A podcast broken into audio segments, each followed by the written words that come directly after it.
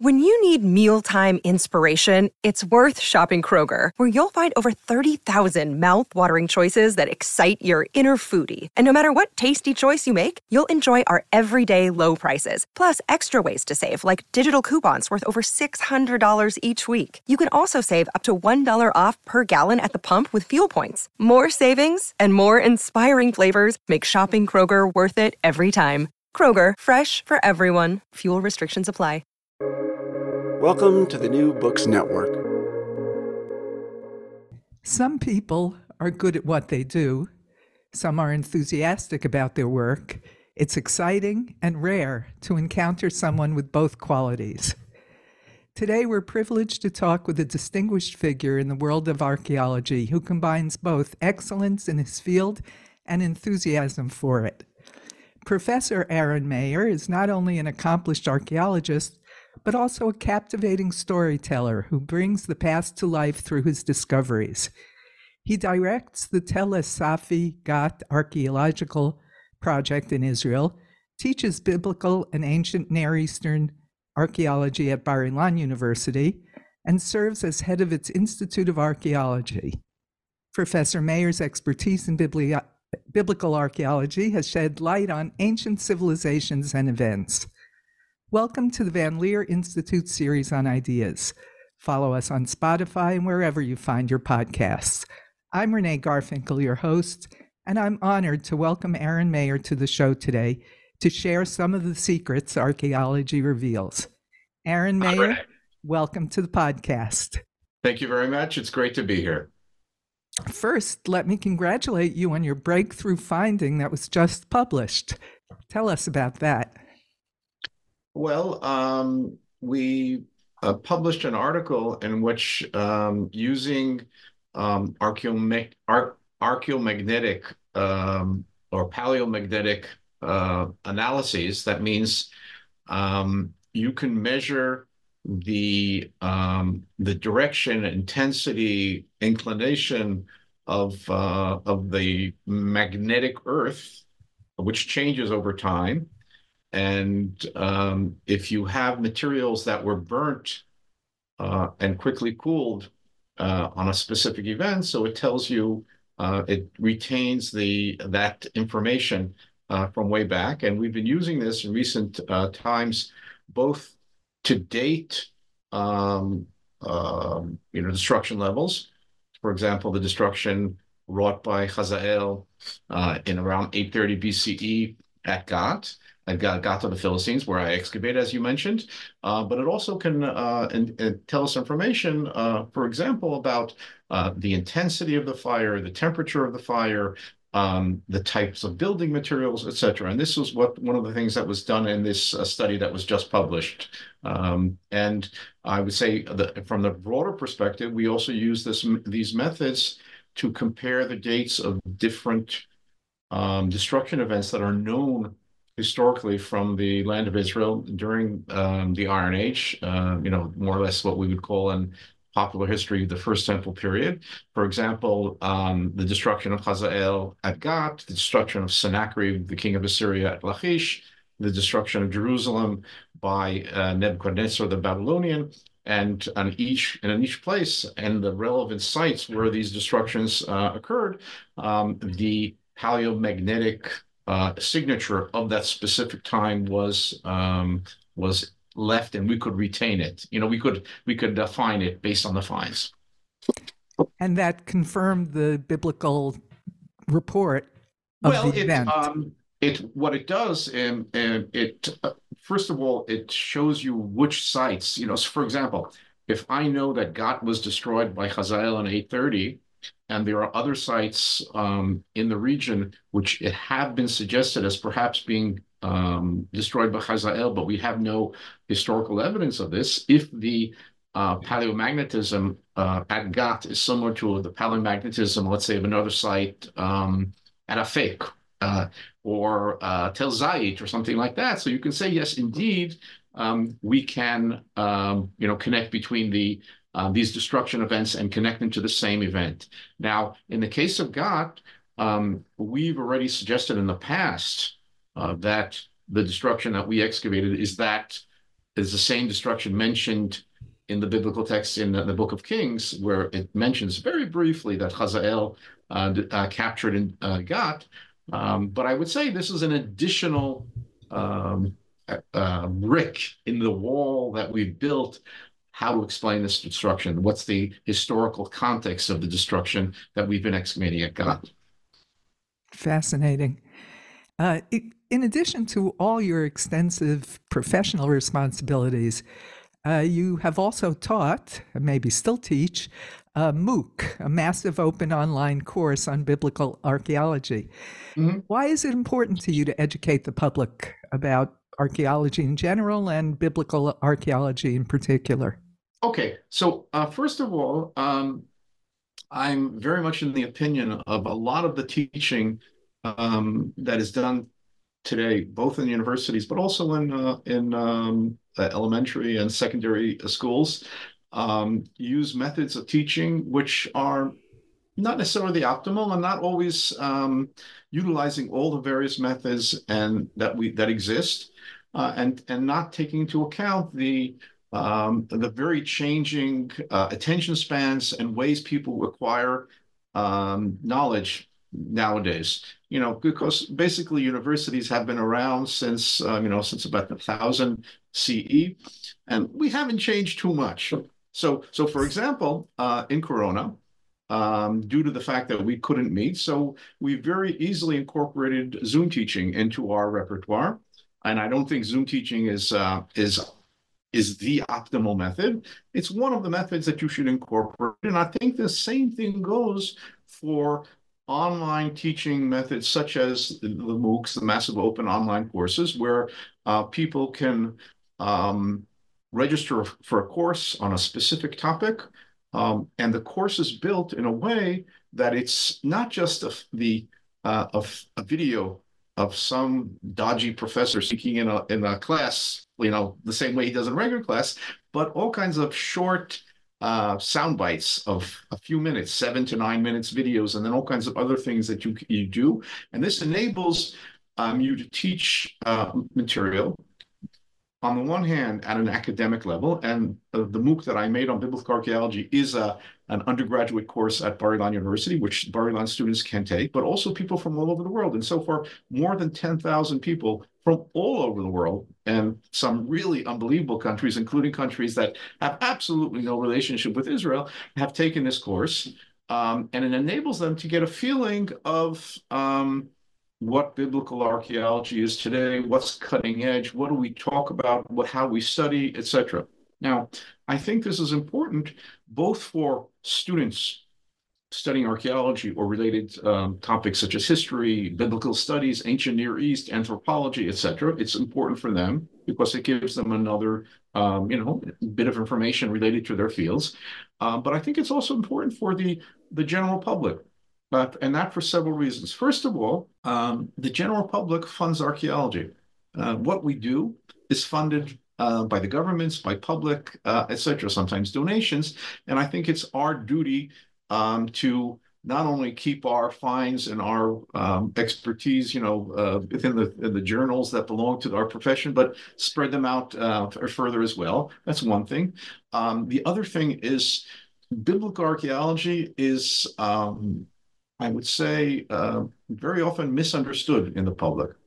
Um, and there's very often this image that biblical archaeologists are out there to either prove or disprove the Bible, and that's what we do, you know. And and I think it's important to show that what we're doing is cutting edge archaeology, that is study of the uh, material remains of the human past. In the in this case, in the context of um, of the cultures and peoples and periods in which the uh, the Bible was formed and appeared, you know, over in a complex um, manner. So I think it's very, very important um, to show the public um, what we're doing. Now, one of the funny things in archaeology is that uh, for some reason um, people think that the public thinks that if uh, if you sit down and read you know two articles and two books, you become a um, an expert in archaeology, and I at least uh, at least once a month, and just in fact, just this morning, I get emails from people who um, who have uh, you know come from a completely different field and have obviously read a little about archaeology and come up with these uh, revolution. There's what they believe is revolutionary understandings of the past. Um, most often, uh, without any intimate knowledge of the details. So the, the, what they suggest is is baseless. Um, and I always find this funny because nobody would write an email to a um, a neurosurgeon uh, and say, "Oh, I read a book about uh, you know introduction to neurosurgery, so I, I suggest that you you conduct your your uh, your brain surgery in a different way, or I'll interpret your findings in a different way." For some reason, uh, the public has this feeling that archaeologists, oh, you know, they know something. So I think it's important for archaeologists who are professionals, who know what they're doing, who know how to uh, present their finds, to to put it out to the public so they get a feeling of not only what we do and how we do it and what we find is also the the complexity of the science behind it and why um, you know why what we're doing is not just you know uh, off the cuff explanation you know based on what we feel like uh, uh, should be said you know or based on as, as, as sometimes people using archaeology for their political agendas and and modern archaeologists very much try not to be like that. Well how and by the way public... in addition to that Sorry, yeah, go just, ahead. i'll just add one more thing. Um, in addition to the biblical uh, archaeology MOOC, which has been running for several years now, I'm currently working on a MOOC on ancient Jerusalem, uh, which hopefully will be out somewhere in uh, mid to late um, 2024, and will be a similar, um, uh, you know, type of course, you know, to use the um, the the tools that are available in digital uh, uh, pedagogy to to explain about the history and archaeology of Jerusalem. I'll keep my eyes out for that one.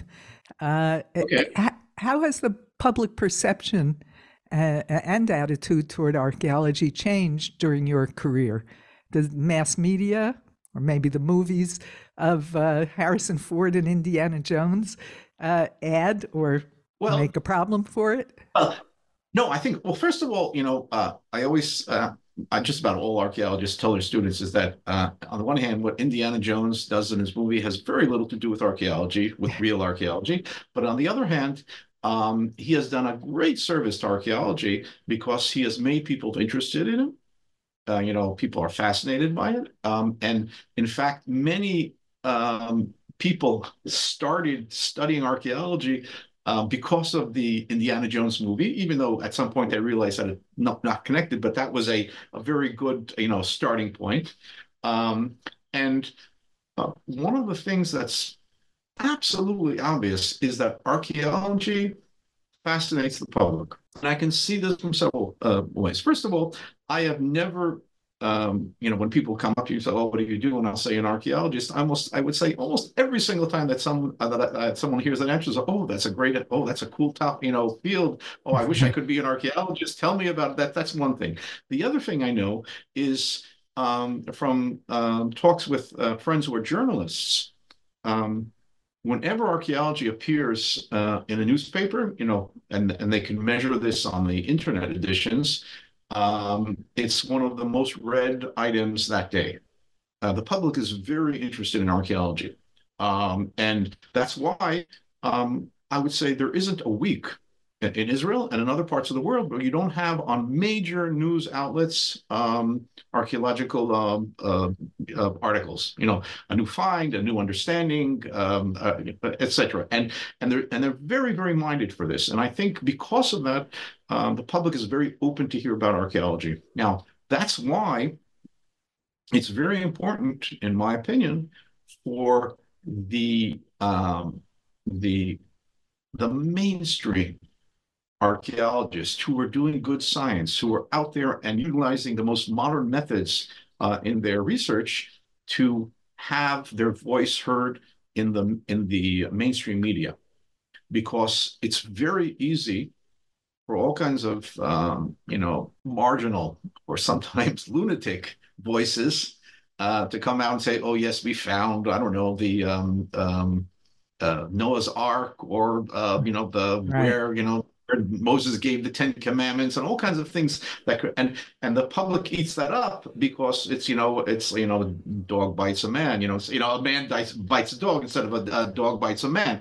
And I think it's very important for the um, for the mainstream archaeologists to be out there one to talk about their finds and the exciting methods that we use to understand the past. And really archaeology nowadays um, is such an inter and multidisciplinary uh, field in which we utilize the most fascinating aspects of science uh, to understand the past, whether it's you know uh, paleomagnetism, whether it's DNA, whether it's isotope analysis and and, and paleoclimate studies, all kinds of fascinating um, um, methods, and and and the public is interested in. And so, if the public is interested in it, we should, as archaeologists, feed the public the data of real research and not let the marginal, um, you know, questionable types of uh, conclusions come out there. And I, and, and I think also when the questionable ones come out, I think it's our job as archaeologists to counter those things. And for example, recently,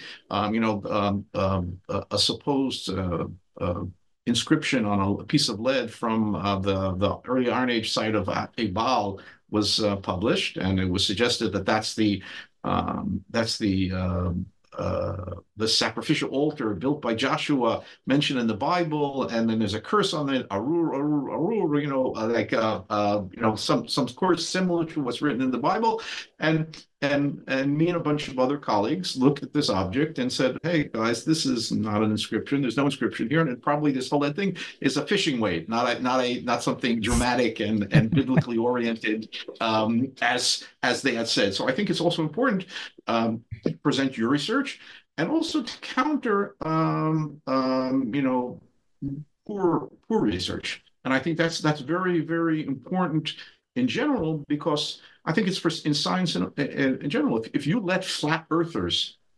um, talk all the time in the media, people will start believing, oh, um, you know, the Earth is flat. Now that's gibberish. But if you don't have a, uh, a scientist who can show you why that is foolish and not even worthy of discussion, so people start believing it. So the same thing goes for archaeology. Well, archaeologists not only uh, help us understand the past, uh, they are used now in the present to our great sorrow. Uh, mm-hmm. Israeli archaeologists have been called to apply their skills in the modern tragedies to talk about how archaeology is helping identify victims of the horrific October 7th Hamas massacre. Okay, so now um, archaeologists, to a large extent, use tools that are very similar to what we would call, you know, uh, crime scene investigators, CSI, um, uh, because um, both fields are looking for material remains of of people and their activities, um, whether in the far past or in a much uh, more recent past. Um, and uh, we've known for many years that there's a lot of overlap between these two fields. Um, now, um, archaeologists, for example, have been used in the past um, to um, uh, there have been archaeological excavations at um, Nazi uh, extermination uh, camps. You know, uh, they've actually helped find remains of what went on there. Um, archaeologists were used to study the remains and find remains of people from the the 9/11 uh, towers that when they came down. Hmm. Um, and also from um, you know the mass murders, for example, in the former Yugoslavia. This is something that has been um, that has been done in the past. Here, though, um, after the October 7th massacres, we had a very um, tragic and uh, unique situation where, um, first of all, there were uh, in several of the kibbutzim that were attacked, um, uh, people who had been hiding in their houses and hadn't come out. the Hamas terrorists burnt down the houses. And the in some cases the uh, the fires were so um, extensive that when uh, these the rooms in these houses, the safe rooms, were opened up, all that remained was um, was um, burnt ashes. The people had been, you know, the people had been so totally consumed by the fire. Um, and so um, in many cases they knew of a certain amount of missing people. Um, and they even knew that someone had been in this house, but when they came to the house, there was nobody there. I mean, the, the remains were not there. And right. uh, that's why um, archaeologists for the Israel Antiquities Authority were called in to um, to uh, excavate the remains in these houses. Um, and, and in some cases, they actually succeeded in identifying somewhere around 20 um, individuals uh, based on teeth and some bones and DNA um, uh, that remained, and that enabled uh, to move people from the status of, um, you know, missing, unclear what happened, to the status of um, unfortunately killed, but at least the families um, could understand what happened to their loved ones. And the same thing, by the way, happened also. Um, uh, the missing persons unit uh, in the Army um, uh, was using um, similar methods in, uh, in the cases of uh, some of the Army bases where uh, people, where um, soldiers had been burnt in in their in the uh, the places where they were, and they and they used you know DNA methods to uh, to uh, identify the people, and it's it's really uh, it's horrendous. It's horrendous um, uh, stuff that you see. You know, I visited some of the, the sites where this was it was done. It was um, it was shocking. It's hard to it's hard to grasp. Um, I I'm in total awe of my colleagues who could do this um, because it's um, just being there once. I'm, I'm, you know, I cry about it when I think about it. Yeah. Um, and um, it was, um, you know, some way to utilize, you know, the methods that we have to study the past in a way that can assist um, in the in the present in some way, you know, in these in these horrible, tragic circumstances. Yeah. Well, let's uh, let's move back to a, a, a less emotionally wrenching uh, topic. Mm-hmm. your own particular focus is on the Bronze and Iron Ages. What fascinates you about those time periods? Uh, what what was happening in Israel and the region at the time? Well, um, the Bronze and Iron Age in, in, in, in general is more or less, um, let's say, between 4,000 or 5,000 BCE, somewhere around that, um, till um, about um, uh, you know 500 BCE. So that's from the um, the beginning of the Bronze Age, which is the beginning of um, uh, village cultures and then urban cultures um, and then uh, we go through ups and downs, you know, of uh, city-states and empires controlling the region. Um, we come to the Iron Age. That's the period of the Israelite and the Judite kingdoms, which are finally, um, um you know, captured and uh, taken over by the Assyrian Empire and then the Babylonian Empire. And uh, uh, once the Babylonian Empire is over uh, and the beginning of the Persian period, um, that's when we um, that's more or less the end of the, the Iron Age. So I deal with the, the period, let's say, from the first villages or first um, uh, cities until the end of the Iron Age. Now, what's fascinating about this period is that it's a, uh, on the one hand, it's a period where we start having um, uh, textual sources that re- relate to this region. It's not a fully, pre- it's not a prehistoric uh, period in which we don't have any written material. Uh, but on the other, we don't have that much. And even uh, the material, the written materials that we have, such as the biblical text, but others, doesn't tell us the whole story. So it's a very interesting. Um, an archaeologist studying these periods has, a, on the one hand, studies the material remains um, and uh, tries to uh, see how they um, how they interface with the uh, mostly limited um, textual remains that they have. So it, it's a very interesting, um, um, I would say, exercise in in combining um, the material remains with the with the at times sparse, at times a little more textual remains. That's one thing. The other thing that I find fascinating uh, about these periods is that um, uh, these are periods in which um, events and peoples and things that happened are uh, known to us in this in, in this or that manner from both the biblical text, but also all kinds of ancient Near Eastern texts, Egyptian, Assyrian, etc. And some of them are part of our very, very basic um, um, uh, I would say, foundational um, civilization um, you know, in the, in the West or the Judeo-Christian world, you know, things, stories about the Bible, etc. Mm-hmm. Um, some of them completely made up, some of them reflecting actual events. So, so I mentioned before um, Nebuchadnezzar or Sennacherib, etc. So these are people and events that are mentioned in the Bible, and it's very fascinating to try to compare between what we know and think about these events and what the archaeological uh, remains tell us.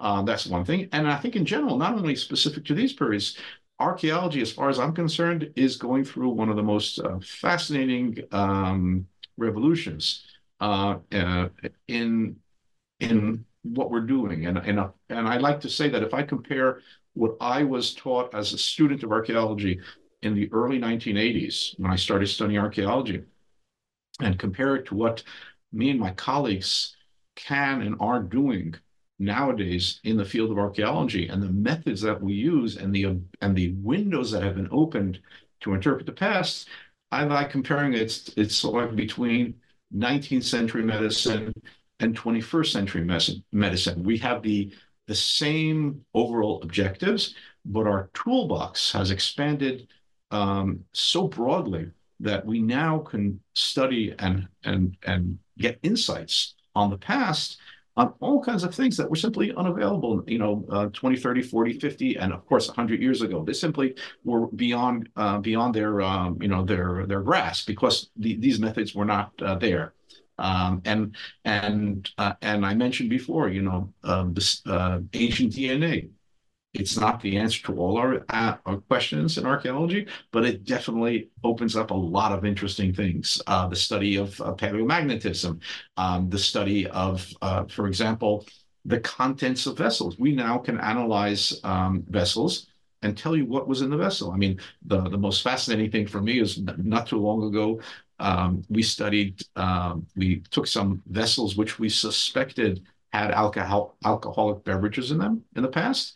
And when analyzed, it turned out they were still um, a small uh, environments within the ceramic matrix of these vessels uh, in which there were um, uh, remains of the yeast that had originally been used in these vessels for um, the alcoholic beverages. In fact, it probably was beer. We managed to um, identify these, to regrow them, and we even made we even made beer using the same yeast that we found from these ancient vessels. So I mean, I think these are wow. you know, it's like that's that's almost you know like, a Frankenstein story. Uh, but um, it's it's fascinating all the methods that we have nowadays that enable us um, to really, you know, delve further into the past. Now, the past is never 100% exposed to us. You know, we, we, you know, we, because the past, you know, is only partially uh, survives, you know, in the archaeological remains, but nevertheless, our understanding of the past has expanded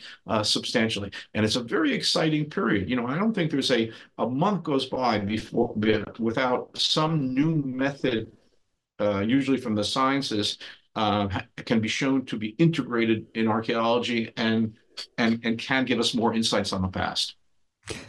What's it like for you emotionally to uncover something or explain something that no one has seen or known for thousands of years?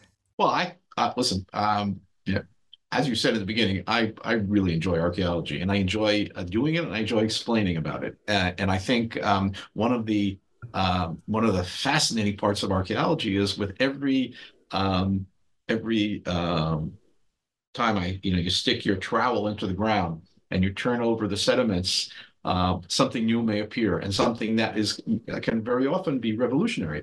Uh, and uh, as opposed, you know, for, you know, for example, you know, biblical scholars, um, save for the discovery of I don't know the the Dead Sea Scrolls 50 years ago or 70 years ago, um, their material is still the, same material. You know, they're studying the same material again and again um, they get insights, they understand it better, but never they, their their materials have not expanded substantially. In archaeology, every single year we have new finds which um, help us understand the past better. Sometimes revolutionize us um, our understanding of the past, and it's um, you know there's always something new. There's always something new. You know, it's uh, it's um, you know you if if you miss out on uh, what happened in the excavations in the summer, um, very often you miss out some of the very important finds uh, that came up um, that are relevant to the basic understanding of a certain period, culture, you know, event, etc.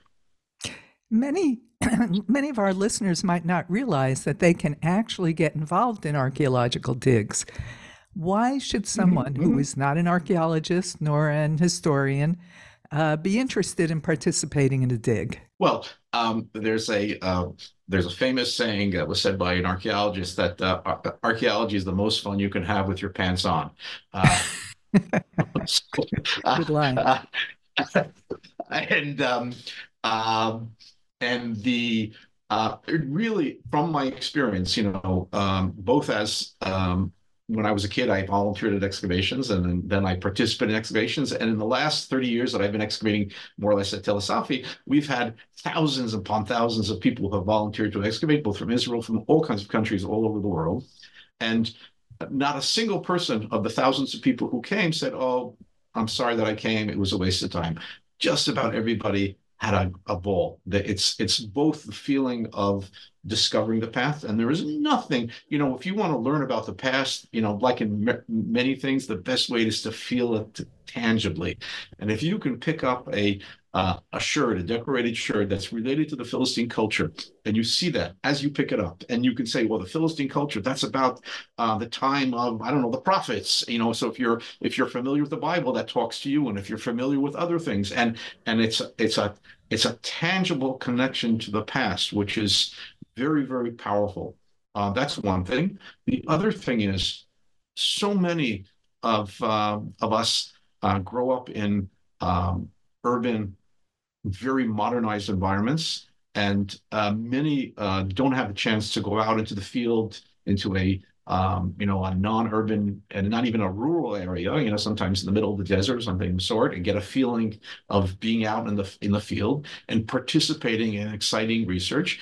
And also, this you very often have a very interesting combination of archaeologists and students and volunteers from all over the world, which which uh, uh, produce a very, very, very unique camar- uh, camaraderie about what's going on. So I think it's a highly uh, recommended uh, activity for anybody interested in the past, anybody interested in in seeing how um, um, modern methods are used to study the past, to get a feeling of all the friendship that it uh, gets. And you can volunteer whether in excavations that are conducted in Israel, but in, but in fact throughout the world. Um, uh, archaeologists are very open to have um, interested um, non-professionals volunteer and participate in excavations. Some have, you know, a very, very structured uh, volunteer programs, such as many excavations in Israel, but some also just accept people. You, know, you can come for a day or a week and work on an excavation and, and get the feeling of what's going on. And it's and it's it's a lot of fun.